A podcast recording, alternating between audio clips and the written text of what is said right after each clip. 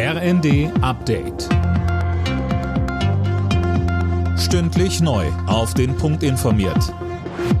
Ich bin Finn Riebesell. Guten Abend. Familien in Deutschland sollen ab Januar mehr Kindergeld bekommen als bisher gedacht.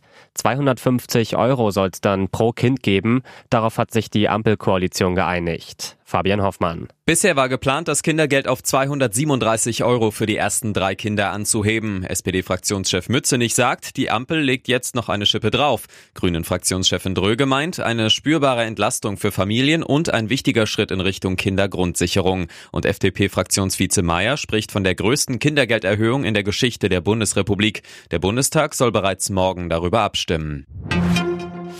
Vor allem wegen der Energiekrise gehen die sogenannten Wirtschaftsweisen davon aus, dass die Wirtschaft in Deutschland kommendes Jahr leicht schrumpft.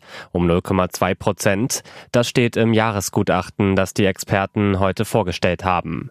Darin raten sie der Bundesregierung in der Energiekrise weiter auf Atomkraft zu setzen und unter anderem den Spitzensteuersatz zu erhöhen. Dazu sagte Finanzminister Lindner. Es gibt jetzt große Verunsicherung nach dem Gutachten des Sachverständigenrates. In Deutschland könnten die Steuern erhöht werden. Die Bundesregierung beabsichtigt allerdings keine Steuern zu erhöhen. Die Bundesregierung hält daran fest, dass wir in dieser Situation eher entlasten müssen.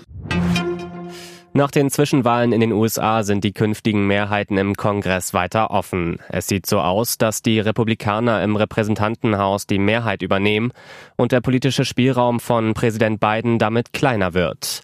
Im Senat liegen beide Parteien Kopf an Kopf. Rechtsextreme Einstellungen sind in Ostdeutschland teils zurückgegangen.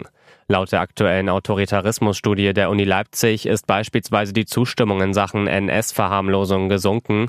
In anderen Bereichen gibt es einen Anstieg, so hat die Ausländerfeindlichkeit zugenommen. Alle Nachrichten auf rnd.de